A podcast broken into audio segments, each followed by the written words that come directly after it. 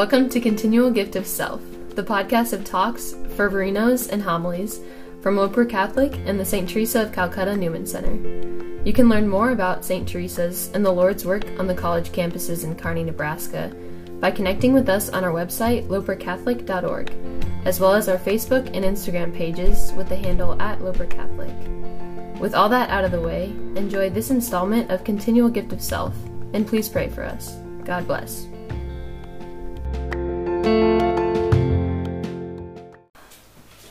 Today we celebrate the first Sunday of Lent. Um, of course, we entered in Ash Wednesday uh, this past Wednesday, and today um, we hear about Jesus going to the desert to be tempted. We have a cycle of three readings, no matter which one. This is what the focus of the gospel is on the first Sunday of Lent, whether it's Matthew, Mark, or Luke. Um, today we hear from Matthew um, about Jesus going into the desert. It's quite significant for us uh, as we enter into Lent. The church, uh, through God, or God through the church, is taking us on this this journey. The journey, of course, ends uh, at the cross and the resurrection, Good Friday, Easter Sunday. So the, the readings are going to lead us on this journey up the Mount of Calvary uh, and hope and into paradise as we pray and hope. So with that, just a couple points. Um, first, what is Jesus doing in the desert? Like, why do these temptations come in the desert? What's that about? Number two, what about the temptations? So just look at the, the three temptations. So first, the desert. Uh, it's really important for us to see uh, that Jesus is the new Moses. This is a theological point. Um, it's well established, and that would be a whole other thing to really lay that out. But he is the new Moses. And as the new Moses is leading us on a new Exodus. So that's an important thing. We remember from Exodus, the, the Israelites, they've been in slavery in Egypt for many generations. Moses is chosen and called by God to go free his people. So he goes and he frees the Israelites. We'll hear all this through the season of Lent, and especially during Holy Week. He frees them. The first thing they do is they leave Egypt as they pass through the Red Sea, and then they go into the desert for 40 years. It's a time of purification, testing, preparation. Preparation for what? Entering into the promised land and being God's people. And so they go through the desert. Uh, it's a time of testing, purification, and preparation. And they eventually make their way across through the Jordan into the, the into the Holy Land um, and establish um, Zion, God's kingdom there. Jesus does the same thing as the new Moses, entering into a new Exodus. So just prior to this gospel, well, there was an event that happened in his life. He met John the Baptist at the Jordan River, and Jesus subjected himself, gave himself over to baptism.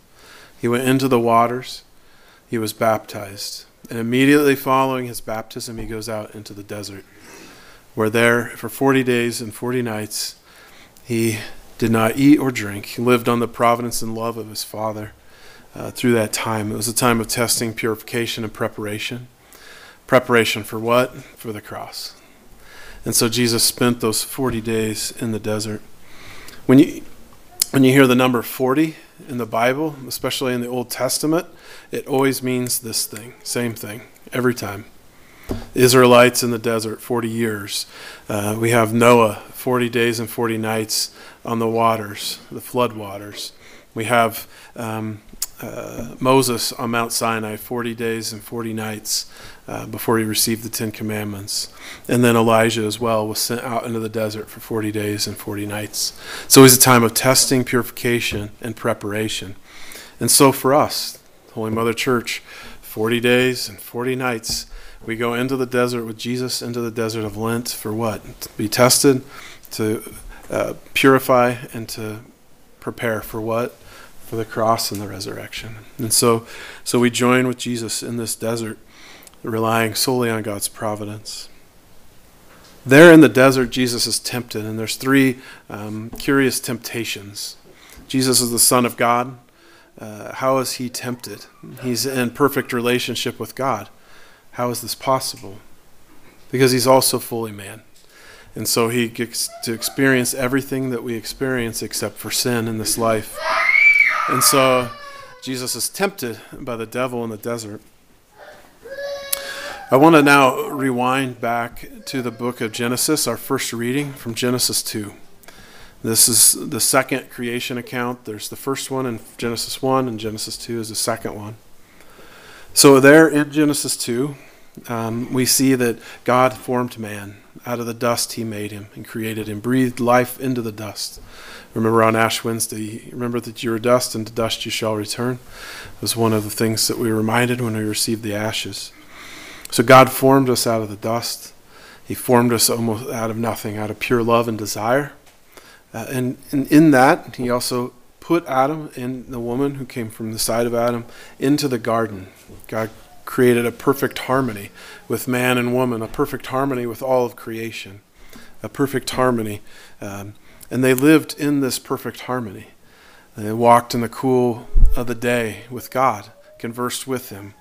Imagine if you could do that. Just take a walk with God, and He tells you, like just like I'm talking now everything that you ne- needed to know, uh, everything that your heart desired, and He filled you uh, and gave you good things.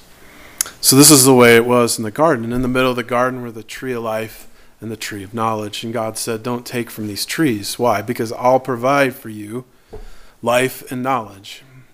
I will give you all of these things. So the serpent comes up to the woman. We fast forward to Genesis 3. There's stuff, there's there's just a little bit from 2, and then we move into 3 in the first reading. The serpent comes to the woman. Side note the woman and the man are together in this. The woman's not isolated by the tree by herself. Remember, there's a perfect harmony, so they're together. They actually like each other.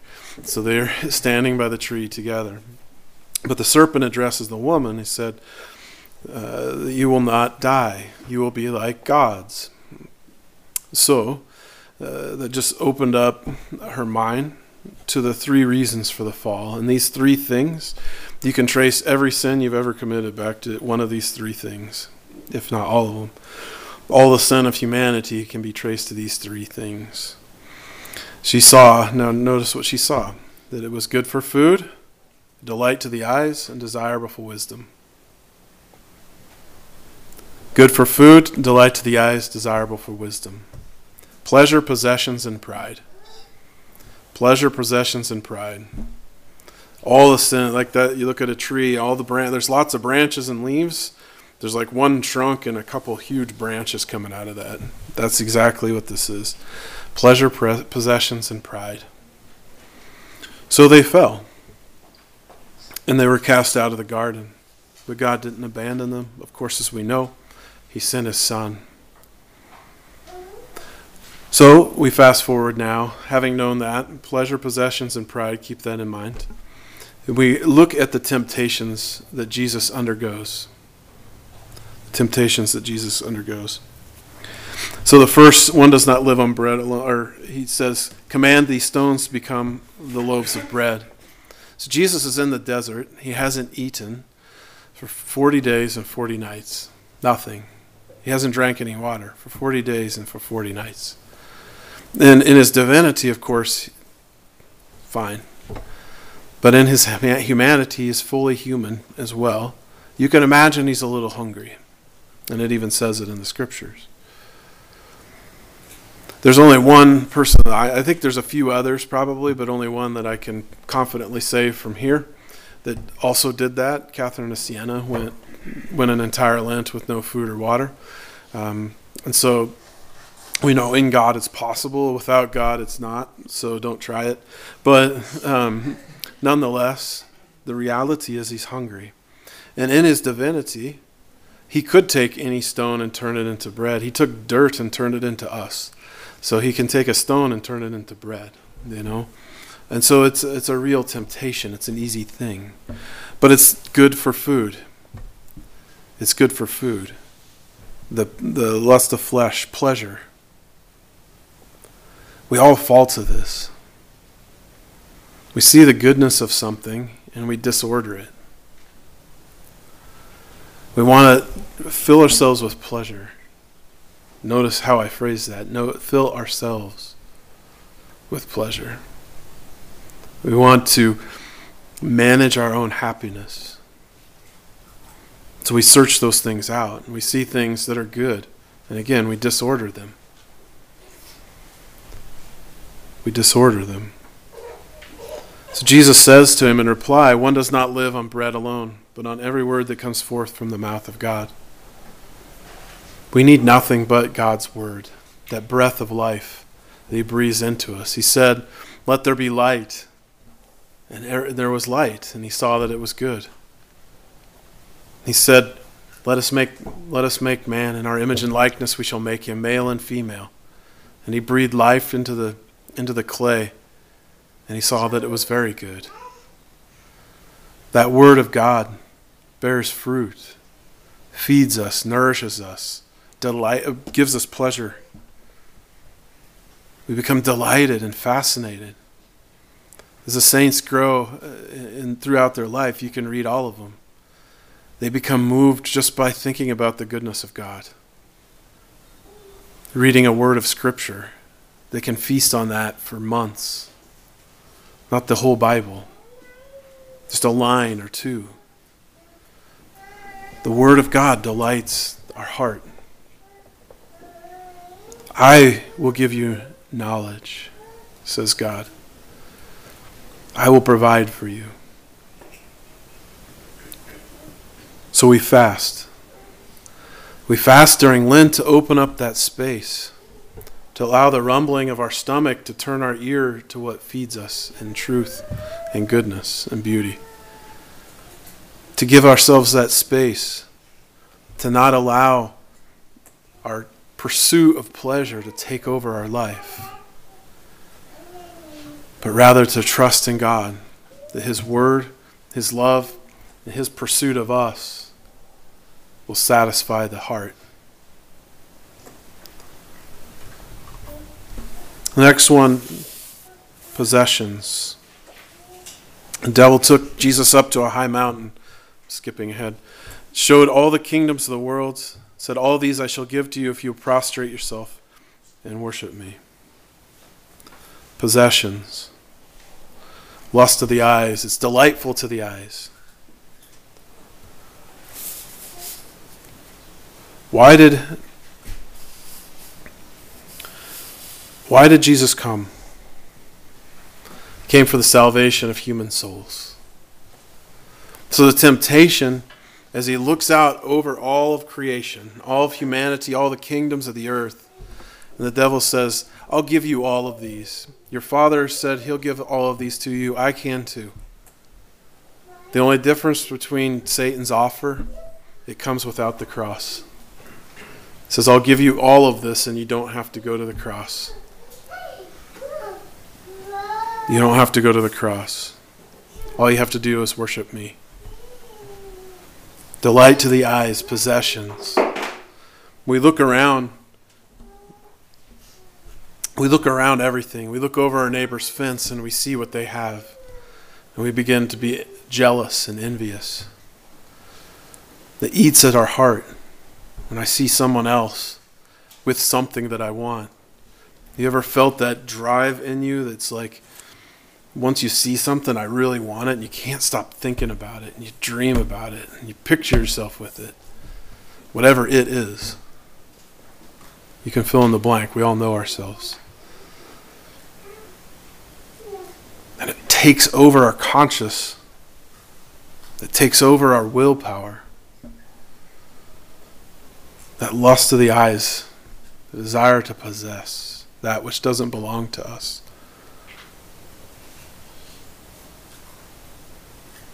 That to possess what doesn't belong to us. And God said, I will give you I will give you life from the tree of life. Jesus says, The Lord your God shall worship shall you worship, and him alone shall you serve. Bless you. God is the one that gives life. That which we need, that sustains us every day, He gives. That which sustains us in our life of faith, the sacraments, He gives. God takes care of us.